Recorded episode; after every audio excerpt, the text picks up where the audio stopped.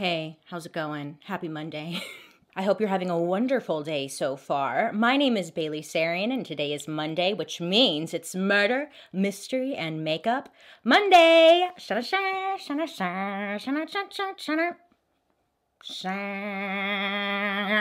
If you are new here, hi. How are you? My name is Bailey Sarian, and on Mondays I sit down and I talk about a true crime story that's been heavy on my noggin, and I do my makeup at the same time. If you're interested in true crime and you like makeup, I would highly suggest you hit that subscribe button. Warning. The following presentation is intended for mature audiences. It contains graphic descriptions of crime scenes, adult dialogue, and strong language. Viewer discretion is advised. Today's story is I know I say this all the time because I mean it sometimes it's just so hard to believe, right? And today is definitely one of those stories. It's what? You know? So this story takes place in Overland Park, Kansas. Okay. So it's like southwest of downtown Kansas City, Missouri. Why they have a Kansas City in Missouri, I don't know. They're just trying to confuse us. I think they have a they have a Kansas City in Kansas too. Doesn't matter because it takes place in Kansas, but it's not far from Kansas City in Missouri. Tell me why I got so hung up on this for just far too long. In the 1980s, Overland Park was flourishing. There was a big boom in commercial and residential development, and the city was just really growing. I mean, it had almost um, 100,000 people living in the area. So, I mean, it was pretty good. It was a suburb to the city, and a lot of residents that were living there were middle class families. Overall, the city had a positive reputation and was known for like an affordable and family friendly community. It has consistently been voted one of the top 10 places to live in the United States fun fact. And it offers a great option for the retirement community, also just great for families. So, okay, great, right? With a bigger population, though, comes more and more suspicious people. So, in late 1984, a 19 year old woman named Paula Godfrey was living in the Overland Park area. Now, she was looking for a job, a new job, and she found an advertisement in the paper for a secretary position. Now, this position it would involve travel and training, but it overall just offered really great pay. So Paula told her parents that she was going to this interview, and off she went. Unfortunately, though, this would be the last time that they saw Paula. As time passed, the family grew worried. Okay, they hadn't heard from her, and it was just very unlike her to not check in. As days passed, they received typed letters in the mail signed by Paula. Now, these letters said that she was in need of time away, she wanted to find herself and become more independent the family like didn't believe that this letter was coming from her because it just sounded nothing like their daughter. So then the family goes down to the police to file a missing persons report. Now, again, at this time, Paula was 19, so there was really no- nothing the police could too, because to them, they see a letter from someone who is of age. Maybe she just didn't want to be found. And most of all, there's really like no evidence of any type of crime that may have taken place. So they did file the missing person report, but there really wasn't anything more that they could do. Okay, so then January 11th, 1985. A woman calls 911. She's concerned about her daughter in law, Lisa Stasi. Now, she hadn't heard from Lisa in a number of days, and she was growing more and more worried. Now, Lisa was only 19. She just had a baby who was now four months old. Uh, the baby's name was Tiffany. So Lisa was briefly married, but that only lasted for a couple of months. Her ex husband ended up moving to Chicago and enlisted in the Navy, and then Lisa stayed behind in Kansas City. Kansas, not Missouri. Yeah, I know, it's confusing. When her husband moved, Lisa had nowhere to go, okay? She had no job. She moved there with his family, so like her family wasn't even there. She really had no options. So she ended up going to a local women's group home just to stay there until she figured things out. So, not long after, Lisa told her sister in law that she was really excited because she got accepted into this Kansas City outreach program, which was a program that focused on young mothers, getting them back on their feet, providing them with housing, daycare, and a secure job. This program was started in Kansas City by a name of uh, John Osborne who wanted to help women or young women get back on their feet. Not many people were accepted into this program, so when Lisa was, she was happy, relieved, thrilled. So on January 9th, 1985, John Osborne, the guy who owned the outreach program, he picked Lisa and her baby Tiffany up from her in law's house before taking her into the program. John would end up taking Lisa and her baby over to a hotel near his, his offices and allow them to stay there until they got into the proper housing. So that very same night, Lisa called her mother-in-law just in a in panic. She was crying, she seemed very upset because she was told that her mother-in-law was trying to take her baby away from her, and then she was also told that her mother-in-law was bad-mouthing her, just calling her a bad mother. So her mother-in-law is just all sorts of confused because like, this wasn't the case. She never said that.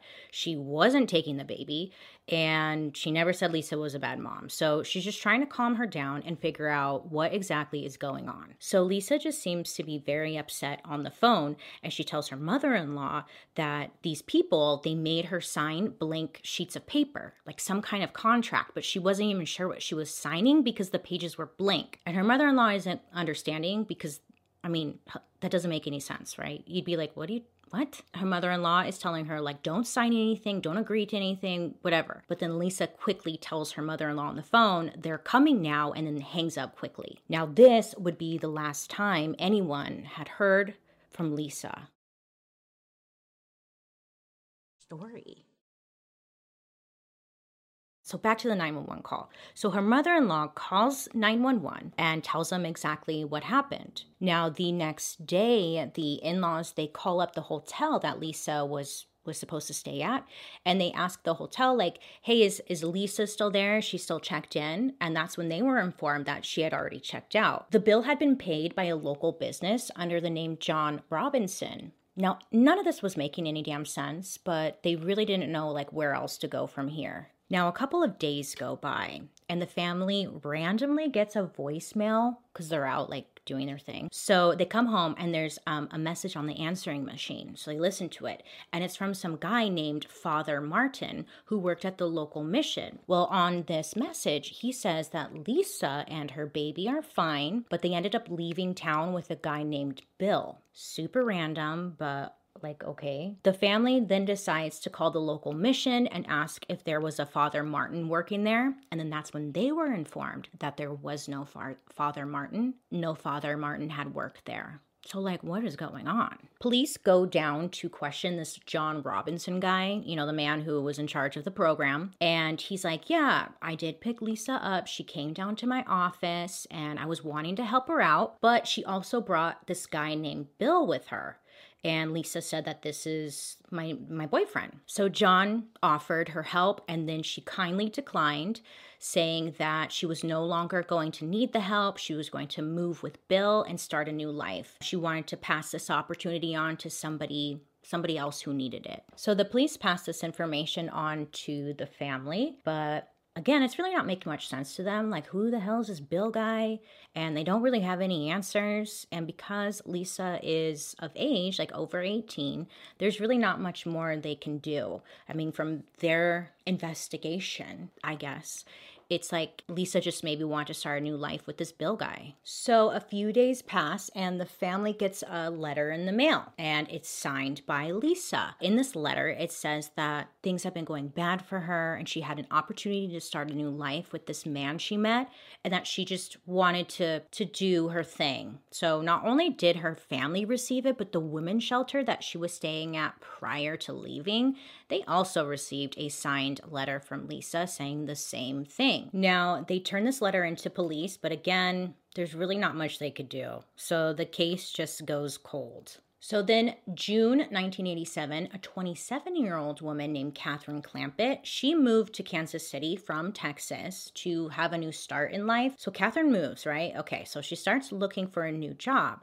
and she comes across an ad in the newspaper for an executive secretary position for a busy CEO who just needed help. Catherine ends up getting hired for the position and she ends up working for a man named John Dawson. Catherine kept in touch with her family back in Texas and she was telling them about her new job for the CEO. She would call every so often and just keep everyone in the loop as to what was going on. But then all of a sudden, it's just like communication stopped and nobody had heard from her. So Catherine's brother keeps calling and calling, but he's not getting He's not getting any res- response. So then the days just keep passing, passing by, right? And nothing, nothing from Catherine. So then the family receives a typed letter in the mail, and it's from Catherine. In the letter, it says that she's doing well, that she just decided to take a different job and focus on being more independent. Now, to her family, this made Again, no sense. This is just really worrying to them. They call police, but there's really not much they can do because she's a grown adult and there's no signs of there being a crime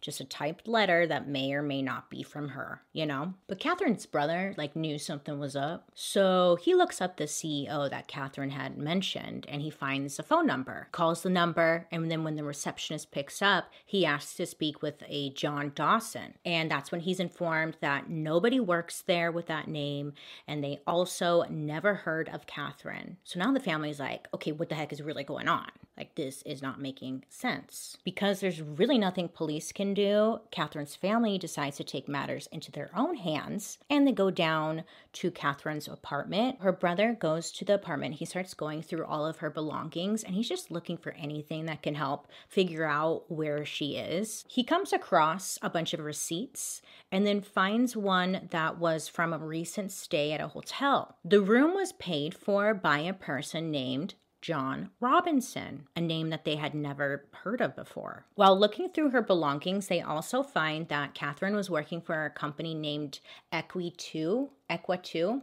Yeah, I think it's Equa2, which was a consulting firm and was owned by John Robinson. Now, this is a real place and a real company. So, like, maybe they just had the wrong information, you know? So the brother is able to find the information on this company and gets the address. And the next day, he goes out to the address for Equa 2, Equi 2, Equa 2, whatever. He goes there, he walks up to the building, and he sees that the place is shut down. There's like nobody in there. And the reason that it shut down was because this guy, John Robinson, the CEO of this said company, he was about to start a prison sentence. John Robinson guy, well, he had been arrested a few weeks earlier for fraud and theft, and in police's eyes, he was just really seen as like a small time con man. Now, this was in the late 80s, so the police kept their records by hand, and there was like no connection being made between all the, the disappearances to these three women, Catherine, Stacy, and Lisa. So, in the investigators' eyes, these three women were seen as troubled and they just ran off to start a new life. Police just believed that these women didn't want to be found and they really had no way of connecting the dots. I think technically they're supposed to communicate with each other, but you know, it wasn't happening. These cases end up going cold and 10 years pass.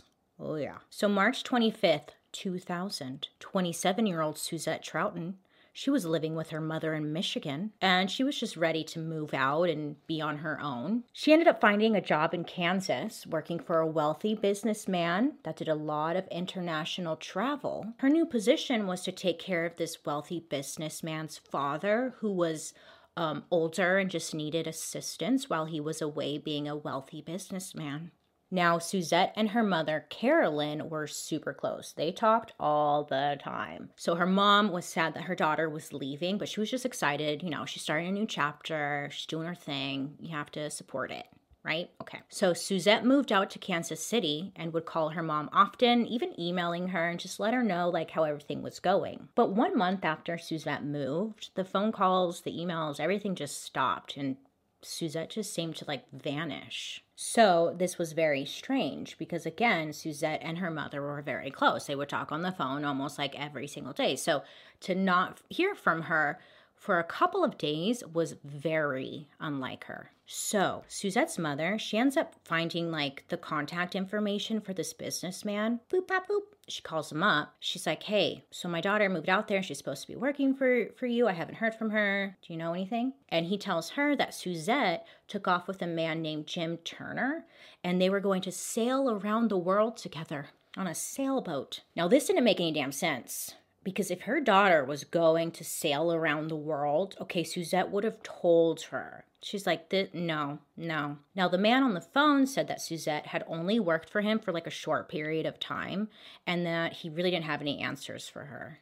Suzette's mother, she, you know, contacts police and tells them that her daughter's missing, the name of the employer, and that her daughter was working for this man named John Robinson. So then Suzette's mother starts to receive letters in the mail from Suzette. One came from California and another one came from Mexico. Now, these letters, it said that she was sailing around the world with a new love she had found and not to worry about her. Now, these letters, they were typed, but her mother knew sure as heck that these were not from Suzette. Now, she knew this because there were no spelling errors in this letter, which was not like her. Sometimes it comes in handy to not be able to spell that great. So her mom's like, Yeah, this isn't her. There's no way this is her. Now, but the weirdest thing of all was that the letter was signed by Suzette at the bottom. Okay, it was her daughter's signature and it was you know when you look at it or whatever it's it's like there's an indentation she signed it it wasn't printed it wasn't like a stamp it was a signature so it was just strange and she's thinking well crap like am i worrying too much like i don't understand so now at this point when suzette goes and tells the uh, police about john robinson now the name is starting to sound very familiar because there were people in that office who were also aware of the missing girls from the 80s. Also, technology had advanced, and at this point, they were able to keep better records on the missing people in the system and not just like pen to paper. So that's good. So this whole John Robinson is raising some red flags and the FBI ends up getting involved. So they decide to look into John Robinson's background and they see that he ran a couple of businesses. He was currently running an independent magazine around farming life. He was married, he had four kids, and he was well respected in the neighborhood. He came from a middle class family, was raised by a religious family, was a Boy Scout involved with the local church, and he was also involved with local charities. Now, John literally seemed like a total normal family dude. Well, besides his arrest records, okay, so he had a pretty lengthy arrest record. In 1971, he was arrested for stealing money from the company he was working for, and then again for a probation violation. And then in 1976, he was arrested for fraud. In 1981, felony for embezzlement, and then in 1980 1986, he was arrested for theft. To the um, investigators, it wasn't making much sense to them because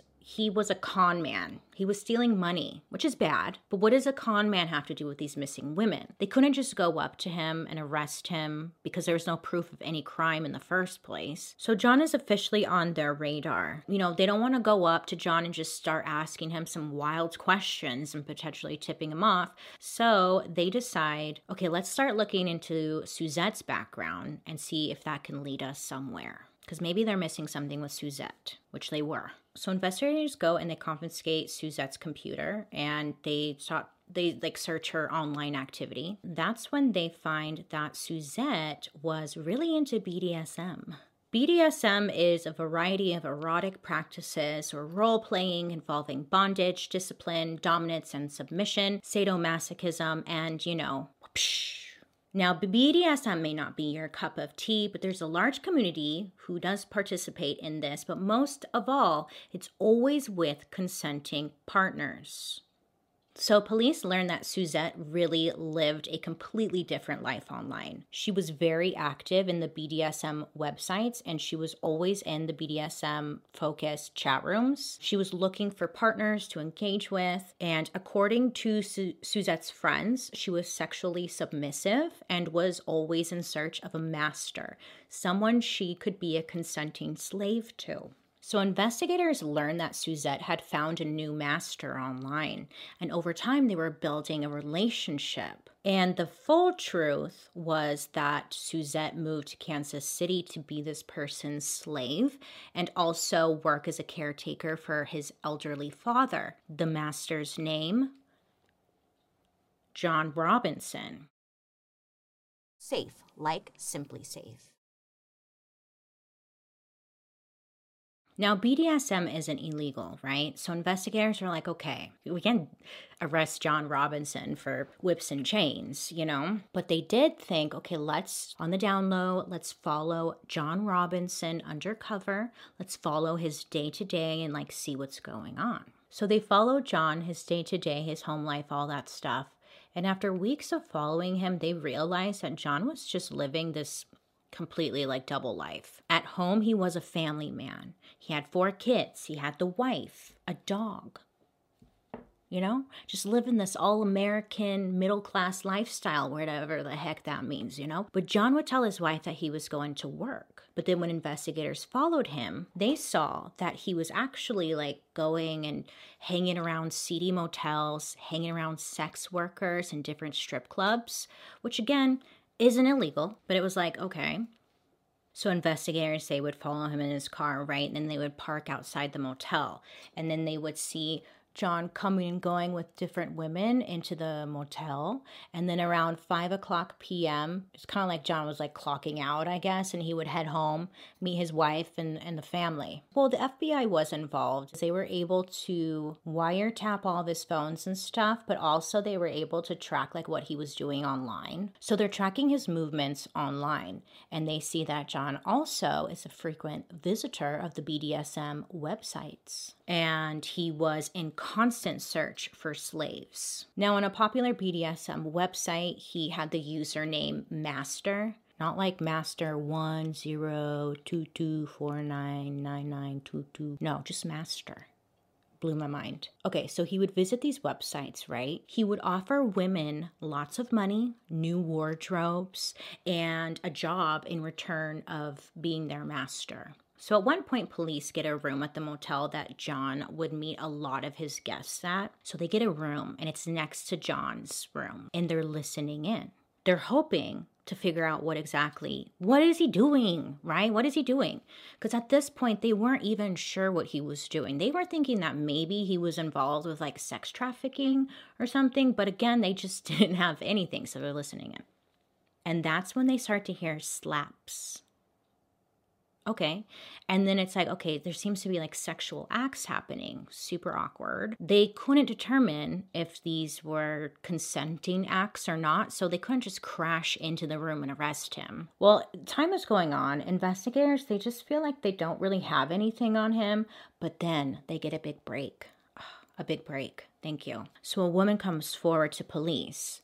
Now she tells them that she met this man named James Turner online. He offered her a job and asked her to meet at this hotel. So she goes down there to the hotel and the two of them get into some kind of argument and I guess he ends up slapping her pretty pretty dang hard. So the woman, she leaves and she goes down to the front desk and she's like, "Hey, who is staying in this room? I need to I need his name cuz I'm going to report what happened to me." And that's when she was told that the room was under the name John Robinson. Now, this woman, she didn't know John Robinson, okay? And she's like, this is just all sorts of weird. This person crossed a line, and that's when she decided to go to police. So she files a complaint with police for sexual battery. Police are keeping record. John had about 15 to like 20 identities that he had been using. So a couple days go by, and then guess what? Another woman comes forward with the same exact complaint, but on top of that, she was also robbed. So she filed a complaint for sexual battery plus robbery against John. Police finally have enough like to make an arrest. So on June 2nd, 2000, police go out to John's house, knock, knock, knock, hey, we're here to arrest you. John actually invites them in. They say like he's super friendly and pretty calm. So they tell John that he's under arrest for sexual battery and robbery. But then they say, when he's in like the handcuffs and stuff, they tell John, like, yeah, you're arrested for sexual battery and robbery. But we also know about four missing women that seem to all be tied to you, John. So we want to talk to you about that when we get down to the station. They say that at that moment, like all the color just left John's face and he had a full blown anxiety attack. Like, get it together, John. You knew this was coming. So they get a bunch of, uh, they get the warrants and whatnot, and they confiscate all of his computers and all of his files. Now, he had tons of files that dated back many, many years. So it was like a little treasure trove. While going through all of his stuff, they realized that John had two storage units. One was in Kansas and another in Missouri. Plus, he had a family farm in Linn County, Kansas. They go down to the, the Kansas storage locker. They open her up and inside of there, they find tons of birth certificates driver's license, social security cards. All of these were belonging to some of the women that were missing. So then they head down to Linn County to search the family farm. It's a pretty big property. They had like a mobile home, they had a storage shed. They're searching everything right. Next to the storage shed, they found two large 88 gallon barrels. So they're trying to move the barrels, and one of them kind of tips over, and some liquid starts to leak out of the side, and it seemed to be blood. So they open it up. They open it up, and inside they find Suzette's body inside the barrel. So then there's a second barrel. Now they open that one up, and they find another woman inside of it. They had no idea who this victim was. So now they're thinking like, "Oh my gosh, oh dear, how many people has he really killed that we don't even know about?" So investigators go out to search the other storage unit that was down in Missouri or over in Missouri, wherever Missouri is. Okay, they open that up and what do they find? Three more barrels with three more bodies inside. I got questions. First of all, doesn't it smell? Or no? Okay, that's my first question.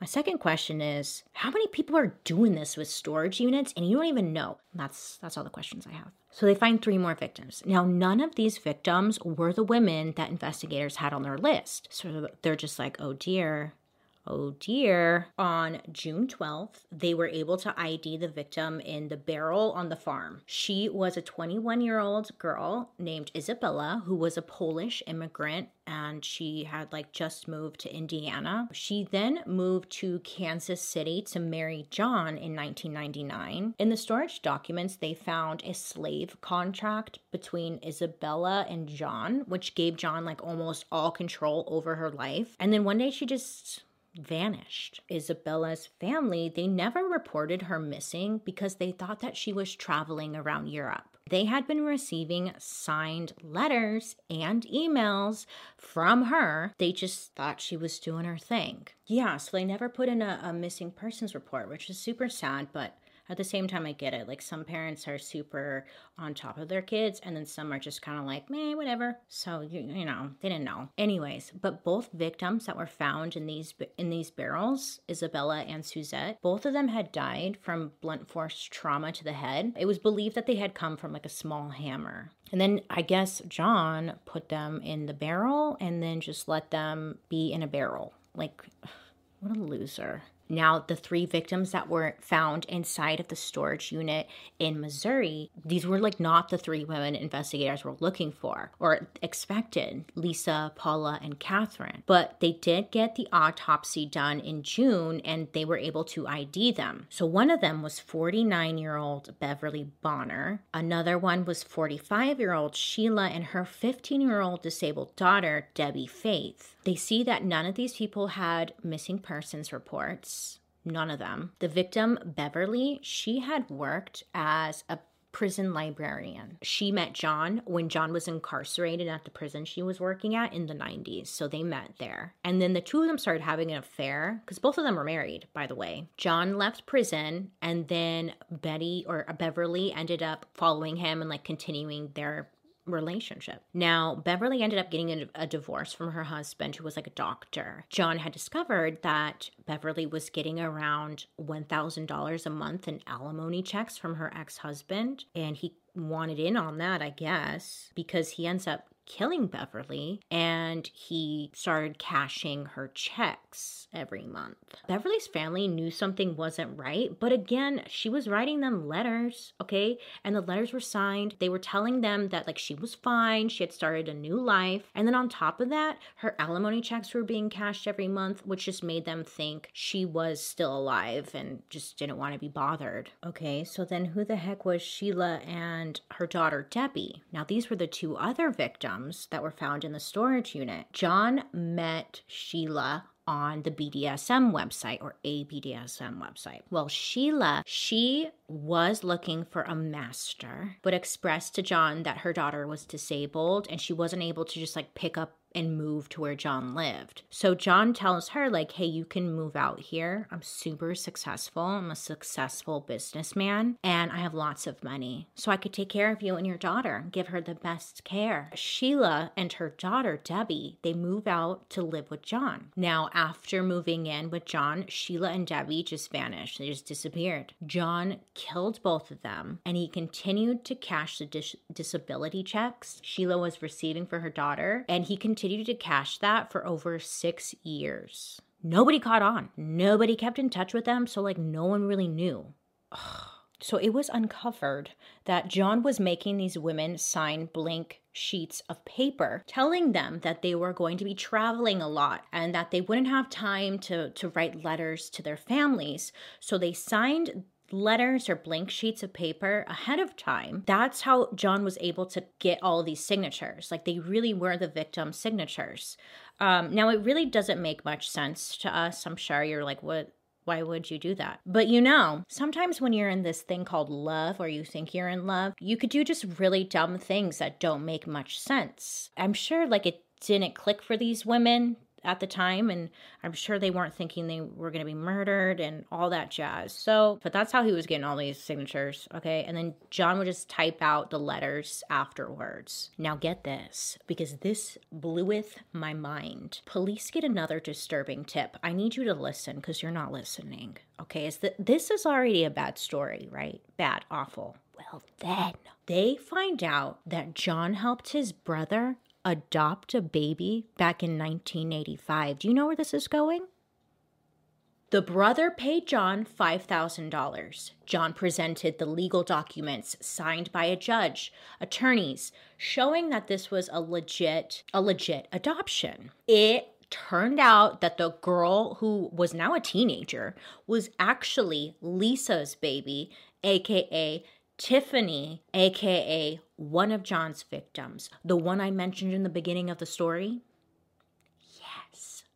Yes. What? Yes. That's how I felt. I was like, no, yes. That's so messed up on so many levels. Okay, look, a photograph was given to John's brother on the day that the baby was adopted. And it was the same photo that Lisa's family had of Lisa's baby as well. Again, when she went missing, she was only four months old. But they were able to get uh, the baby's, Tiffany, the baby's footprint from her birth records. And then they matched it to her grown footprint as an adult or a teenager beep bop boop it was her. Now, now, now, John's brother had no idea that this had happened. He had all the legal documents showing that this was a legit adoption. But in reality, John had forged all of these documents and yeah. Could you imagine? So, like, obviously, this is shocking information to the family. This is, they had no idea. They had no idea. The daughter gets put in such a, I just couldn't imagine. I just couldn't imagine. Could you imagine? I know I keep saying that, but I just couldn't imagine. What would you do? So the daughter, she's only, she was a teenager at this time. She could stay with the Robinson family or she could head back and be with Lisa's family. But she decided to stay with the Robinson family because it was like all she knew. They raised her. Like that was her family. Don't judge. She would later on in life sue the hospital who recommended John's outreach program to her mom. The, yeah, John's outreach program was like in partnership with this hospital and they were recommending people to him. Yeah. So, I mean, who really knows how many people John had. So in October 2002, John Robinson, he was at that point 58 and he was now on trial for the murder of Lisa, Isabella, and Suzette. Now, he was pleading not guilty.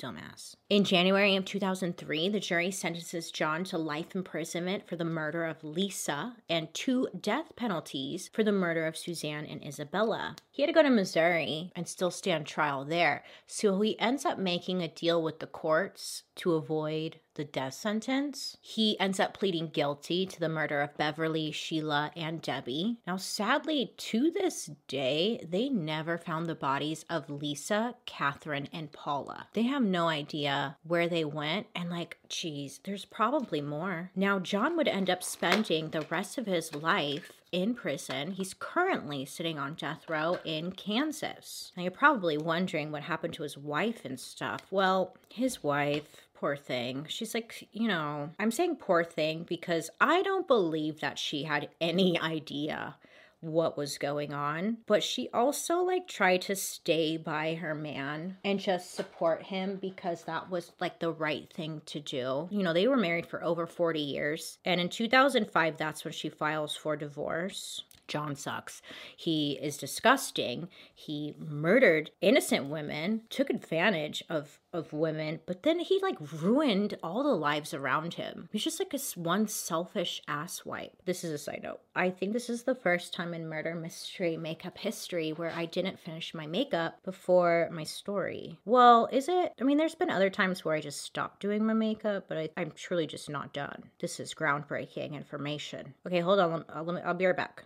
And that, my friends, is the awful story about John Robinson. He was something else. I mean, it, ah, the things that frustrate me the most about stories like this one is like, why can't you just tell us where all of your victims are? You don't even have to tell me. Just tell police. I mean, at least all the families can get closure. Like, you're gonna die anyways. You're on death row. You're not going anywhere. Like, why can't you just tell them? It's so messed up. I didn't look into, like, where John's family is now, his ex wife and his four kids and stuff, because I feel like, don't. Just leave them out of this. They've been through enough, you know? What did we learn here? Um, I, I guess something we can take away is that, you know, you should still always at least try your best to run like a background check on people that you're meeting online. Yeah, I know some of you are just trying to get that D. You're just trying to like meet someone really quick, whatever. But try your best. Just take a moment and do some internet stalking. Try and find their information, make sure they're a legit person, who they say they are, and try your best to find somebody you can tell when you're meeting somebody else. Hey, loser, I'm going to meet this guy, blah, blah, blah. You know, so at least somebody knows. And I'm not trying to victim blame saying these people didn't do this because it wasn't like a thing yet, right? It was the internet was just starting. But now we have like all the information and resources at our fingertips. And I just want you to be safe. So make sure to background check people. Anyways, I would love to hear your guys' thoughts down below. Be safe out there, kitty cats. I love and appreciate you guys so much for hanging out with me today, and I hope you have a good rest of your day. You make good choices. A big thank you to BetterHelp for partnering with me on today's video. But other than that, I will see you guys later. Make good choices. Bye.